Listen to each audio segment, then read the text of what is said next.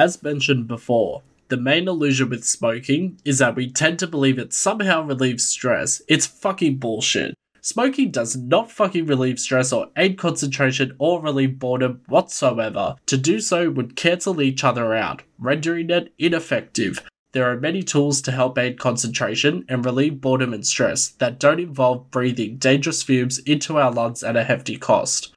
Physically and mentally dominant types of people take on more stress and responsibility, hence why they are more likely to become more heavy smokers because they've been fed into the nicotine trap. Casual smokers tend to have less stress in their lives, hence why many younger people remain as casual smokers longer than more adult types until they go through the true rituals of being in your 20s and becoming a proper responsible adult with bills to pay. Not trying to shit on Gen Z here though. While we have changing responsibilities and levels of stress as we take on new jobs, start a family, and suffer from heartbreak and life changes, there is no such thing as an addictive personality.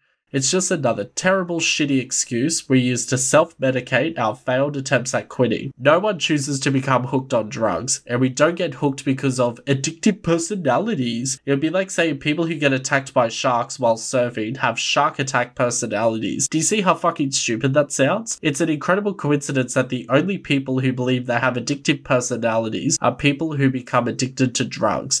It's a drug that addicts you, not your personality. Nicotine is why we're addicted to smoking, and I've said this many times throughout the program. Now that you understand addictive personalities are bullshit, let's explore a common excuse that smokers use to avoid quitting in the next episode weight gain.